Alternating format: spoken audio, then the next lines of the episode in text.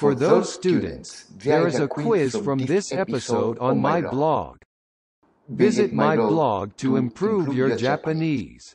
Para aquellos estudiantes, hay unas preguntas de este episodio en mi blog. Visita mi blog para mejorar tu japonés. おはよう、こんにちは、こんばんは。今日もこのポッドキャストを聞いてくれてありがとう。今日は8月6日土曜日。今午後11時7分です。今日は晴れで暑かったです。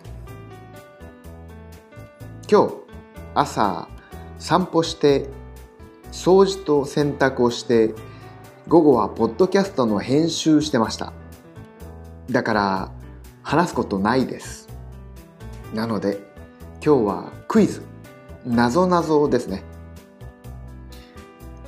目が3つ。3個で足が1つ。1本のものは何でしょう？ブログに行って答えてください。そんなわけでまた明日。